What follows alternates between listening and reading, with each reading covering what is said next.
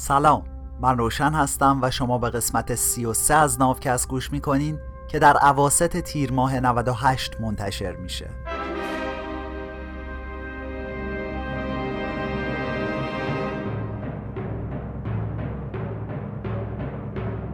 تو ناوکست من در حال ترجمه کتاب سیپینز نوشته یووال هراری هستم.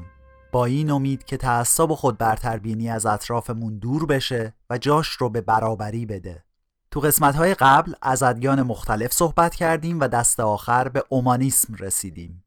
حالا تو قسمت آخر از ادیان در مورد اعتقادات نازی ها صحبت می کنیم.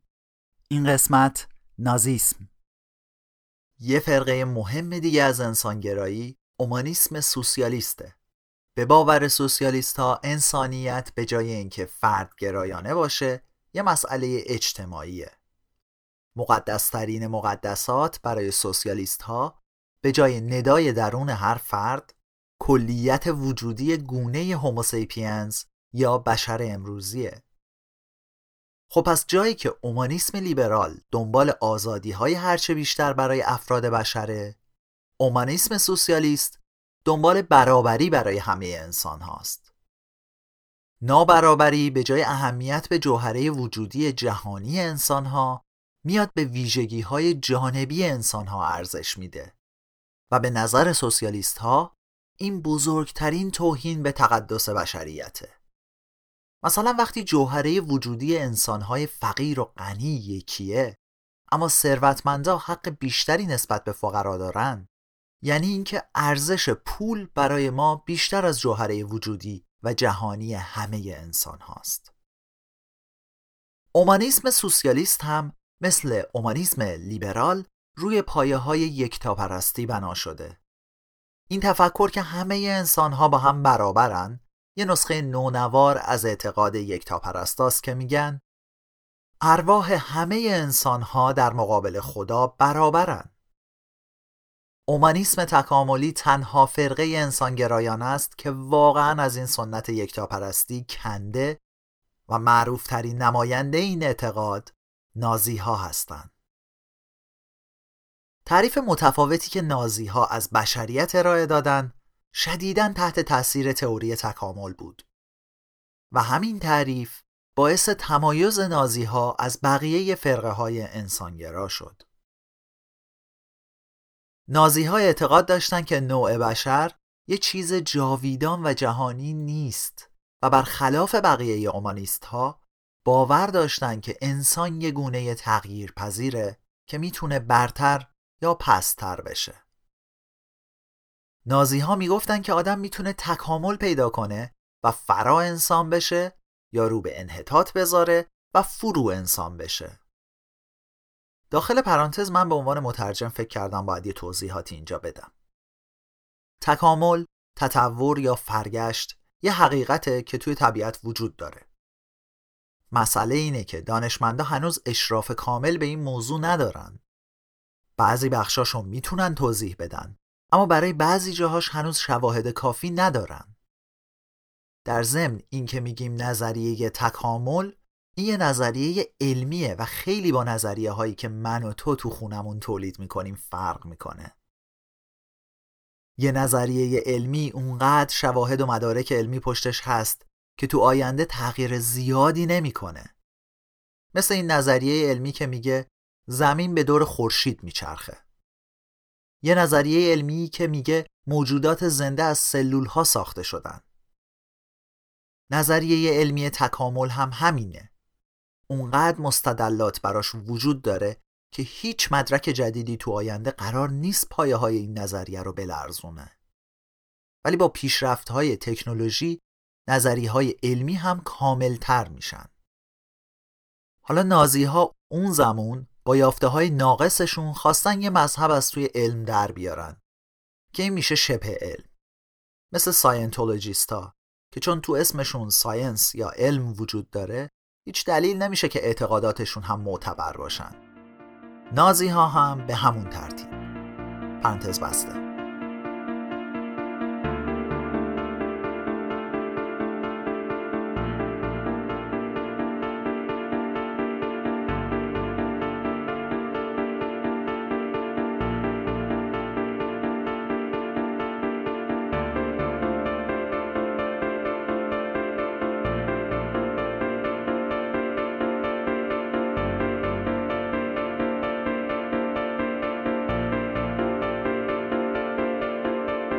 بزرگترین آرزوی نازی ها این بود که تکامل تصاعدی نوع بشر رو تقویت کنند و جلوی انحطاط بشریت رو بگیرن. واسه همینم بود که نازی ها می‌گفتن که نژاد آریایی تکامل یافته ترین شکل از انسانیته. باید حفظ و پرورش داده بشه و به قول اونا انواع بیکیفیت هوموسیپینز مثل یهودیا، کولیا، همجنسگراها و بیماران روانی باید قرنطینه و حتی نابود بشن.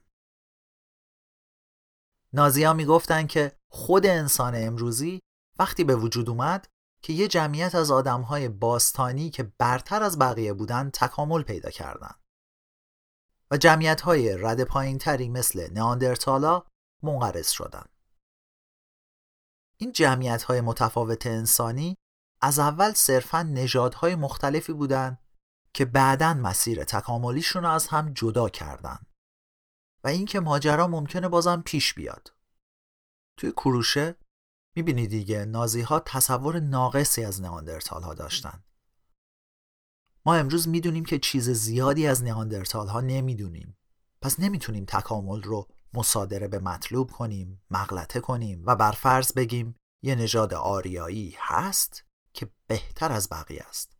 چون پیشفرزامون درست نیستن نتیجه گیری هامون هم غلط از آب در میاد. کورشه بسته. طبق نظر نازی ها همین الانشم گونه بشر امروزی به چند تا نژاد مختلف با ویژگی های خاص خودشون تقسیم شده. یکی از این نژادها که بهترین ویژگی ها رو داره نژاد آریاییه. منطق، زیبایی، اصالت و سخت کوشی ازش میباره. واسه همینه که نژاد آریایی بالقوه می‌تونه انسان رو به فرا انسان تبدیل کنه. بقیه نژادهای بیکیفیت مثل سیاها و یهودیا هم نقش ناندرتال های امروزی رو بازی می‌کنن. اگه قرار باشه ما بذاریم که اینا زاد و ولد بکنن علل خصوص با آریایی ها آمیزش بکنن کیفیت کل جمعیت انسانی رو پایین میارن و بشر امروزی محکوم به فنا میشه. از اون زمان تا الان زیستشناسا نظریه نژادی نازی ها رو رد کردند. مخصوصا که از سال 1945 به بعد تحقیقات انجام شده در زمینه ژنتیک ثابت می‌کنن که تفاوت بین دودمان های مختلف انسان خیلی کمتر از اون مقداری هستند که نازی ها مدعیشون بودن. اما اینا به نسبت نتیجه گیری های جدیدی هستند. اگه اوضاع علمی سال 1933 رو در نظر بگیریم اعتقادات نازی ها خیلی هم بیراه نبوده. وجود نژادهای مختلف انسان، برتری نژاد سفید و لزوم حفاظت و ترویج این نژاد برتر به طور گسترده‌ای بین نخبگان جهان غرب طرفدار داشته. با استفاده از روش‌های علمی مرسوم زمان خودشون، پژوهشگرایی از معتبرترین دانشگاه های جهان غرب تحقیقاتی را منتشر کردند که طبق ادعاشون ثابت می کرد افراد نژاد سفید باهوشتر، اخلاق مدارتر و کاردانتر از مردم آفریقا و هند بودند. تو واشنگتن، لندن و کمرا سیاستمدارا از فرصت سوء استفاده کردند و کارشون این شد تا جلوی فساد و تباهی نژاد سفید رو بگیرن. مثلا اومدن جلوی مهاجرت از چین و حتی ایتالیا رو به کشورهای آریایی مثل استرالیا و آمریکا بگیرن. داخل کروشه بگم که اینجا تو استرالیا گوشه کنارا هنوزم اثر این سیاست ها رو میشه دید. یعنی تا همین پنجاه و خورده ای سال پیش سیاست استرالیای سفید تو این کشور اعمال می‌شد. همون جور که تو آمریکا یه کلمه توهینآمیز برای اشاره به آفریقایی تبارای آمریکا دارن، تو انگلستان هم یه کلمه توهینآمیز برای غیر سفیدها هست. و دقیقا همون کلمه تو استرالیا به مهاجرایی که تو همون سالهای بعد از جنگ جهانی دوم از جنوب اروپا و خاورمیانه به استرالیا اومدن گفته میشه. بهشون میگن وگ که خب شامل مایی که از خاورمیانه اومدیم هم میشه. اینم گفتم چون با بیشتر شدن جمعیت مهاجرا این واژه داره بار معنایی منفیش رو تو استرالیا از دست میده. اینجا برای بقیه هم از این اسمای مستعار وجود داره. به بریتانیایی ها میگن پام به آمریکایی ها میگن ینک به نیوزلندی ها هم میگن کیوی. درسته برمیگرده به همون پرنده کیوی و بعد هم به میوه کیوی. کسی رو هم ندیدم بهش بر بخوره. کورش بسته.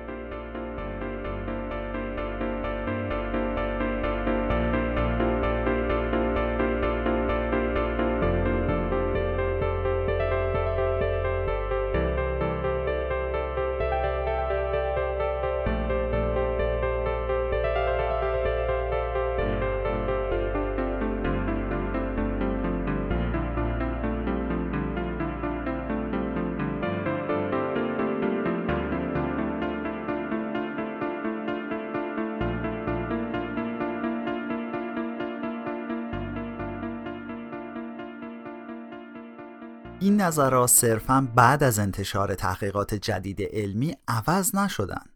نه خب جامعه شناختی و سیاسی اهرمهای قدرتمندتری برای تغییر بودن. وقتی که هیتلر جنگ دوم جهانی رو راه انداخت، دشمنای هیتلر مجبور شدن که بیان یه مرز مشخص بین ما و اونا بکشن. از این جهت هیتلر نه فقط فاتحه خودش رو خوند که در کل گور نجات پرستی رو هم همون بغلا کند. دقیقا به این خاطر که ایدولوژی نازی ها به شدت نجات پرستانه بود بعد از اون نجات پرستی تو جهان غرب خار و خفیف شد. اما همین تغییر هم عجله تو کارش نبود. تو آمریکا حداقل تا دهه 1960 برتری نژادی سفید هنوز ایدئولوژی اصلی تو جریانات سیاسی آمریکا بود. سیاست استرالیای سفید که جلوی مهاجرت غیر سفید پوست ها رو به استرالیا می گرفت تا سال 1973 هنوز اعمال می شد. تا سال 1960 هنوز مردم بومی استرالیا حق سیاسی برابر با سفیدها رو نداشتند. و به این بهونه که صلاحیت عمل کرد به عنوان یه شهروند رو ندارن جلوی رأی دادن خیلی از مردم محلی رو گرفتن. اینجوری هم نبود که نازی ها از بشریت متنفر باشن. اونا دقیقا به خاطر این به جنگ کمونیسم، حقوق بشر و مردمگرایی آزادیخواه رفته بودند که بشریت رو تحسین می‌کردن و به پتانسیل های عظیم گونه بشر ایمان داشتند. اما وقتی از منطق تکاملی داروین تو سیاست هاشون استفاده کردن دلیل و برهان آوردن که ما باید بذاریم که افراد ضعیف به انتخاب طبیعت حرس بشن و فقط افراد سالم زنده بمونن و به تولید مثل بشر ادامه بدن. اما چون کمونیسم و لیبرالیزم به این افراد نامناسب اجازه زندگی میدن و با کمک کردن به زعفا حتی امکان زاد و ولد هم بهشون میدن پس با این کارشون دارن چوب لای چرخ انتخاب طبیعی می‌ذارن. و اگه دنیا اینجوری پیش بره دست آخر سر پاترین آدما هم توی دریایی از آدمای کج و کوله و بی اصل و نسب غرق میشن. اون وقت با هر نسلی که میاد بشر ضعیف و ضعیفتر میشه و حتی ممکن است صحنه روزگار محو بشه.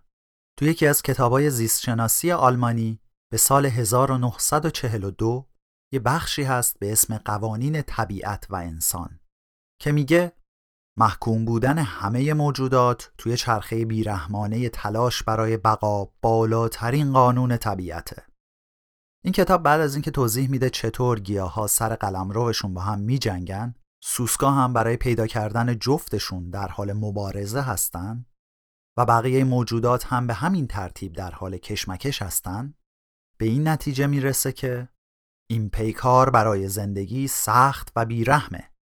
اما تنها راهی هست که برای حفظ حیات وجود داره. این زد و خورد هر چیزی که آماده زندگی نیست رو از بین می‌بره و همه چیزایی رو انتخاب می‌کنه که می‌تونن زنده بمونن.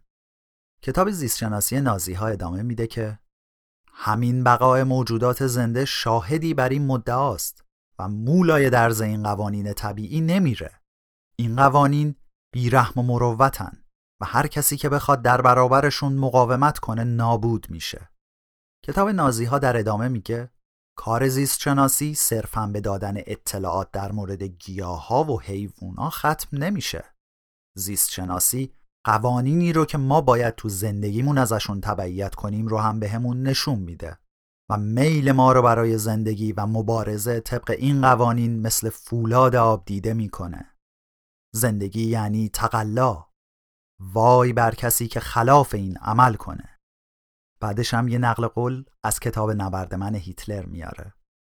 کسی که بخواد جلوی این منطق بیبرو برگرد طبیعت وایسته انگار با اصولی که زندگیش رو به عنوان یه انسان مدیون اونهاست گلاویز شده. مجادله با طبیعت قطعا تیشه به ریشه خود زدنه.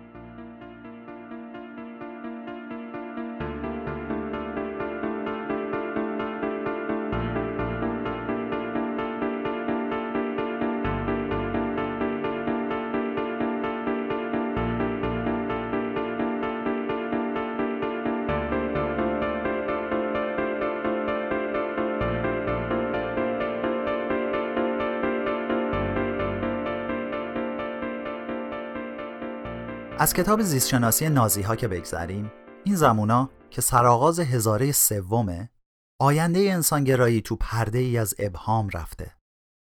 تا 60 سال بعد از شکست هیتلر رب دادن انسانگرایی به تکامل حرام شده بود و کسی اجازه نداشت تا از روش های زیست شناختی برای ارتقاء گونه بشر حرف بزنه و طرفداری کنه.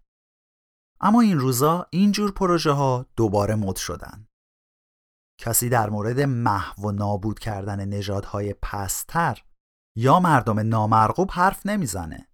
ولی خیلی تو این فکر هستن تا از دانش روزافزون ما در مورد زیست شناسی انسان استفاده کنن و ابر انسانها رو بسازن. همزمان فاصله بین اعتقادات اومانیسم لیبرال یا آزادیخواه و جدیدترین کشفیات علوم زیستی داره عمیق و عمیقتر میشه. و ما دیگه نمی‌تونیم این فاصله رو نادیده بگیریم. دستگاه های سیاسی و قضایی لیبرال رو اساس این باور شکل گرفتن که هر فردی یه ذات مقدس جدا ناشدنی و تغییر ناپذیر داره که به جهان معنا میده و سرمنشه تمام قدرت های سیاسی و اخلاقیه. این حرف باز تولید همون اعتقاد سنتی مسیحی است که میگه یه روح آزاد و جاویدان درون هر فرد وجود داره. ولی علوم زیستی تو دیویس سال گذشته بالکل زیرا به این اعتقاد رو زدن. دانشمندایی که دارن رو سازوکار درونی ارگانیسم یا اندامگان انسان کار می‌کنن اونجا به هیچ روحی بر نخوردن. و هر روز هم بیشتر روی این قضیه بحث می‌کنن که رفتار انسان درست مثل رفتار شامپانزه ها، گرگ ها و مورچه ها به جای اراده آزاد از طرف هورمون ها، ژن ها و همایه های عصبی یا همون سیناپس هامون کنترل میشن. دستگاه های سیاسی و غذایی ما به شدت تلاش می‌کنن که این یافته هایی که اسباب زحمتشون شده رو تو پستو قایم کنن. اما اگه بخوایم با هم رو راست باشیم واقعا تا کی میشه این دیواری که بین دپارتمان زیست شناسی و بخش علوم سیاسی و حقوق وجود داره رو حفظ کنیم؟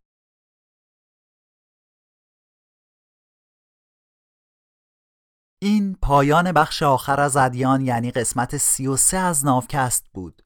از اینکه تو اینستاگرام و توییتر سراغ ما میاین نظرتون رو میگین یا تشویقمون می‌کنین خیلی ازتون ممنونم. اگه پاسخگویی به بعضی ایمیل ها یا پیغام ها عقب میفتن ازتون عذر می‌خوام. ما تلاشمون رو می‌کنیم تا در حد وسع زمانمون به پیغام ها برسیم. ناوکست رو من روشن با کمک کریشنا تولید می‌کنم. ممنون از اینکه به پادکست های ایرانی گوش می‌کنین و با درک شرایطشون همراهشون هستین. تا به زودی زود.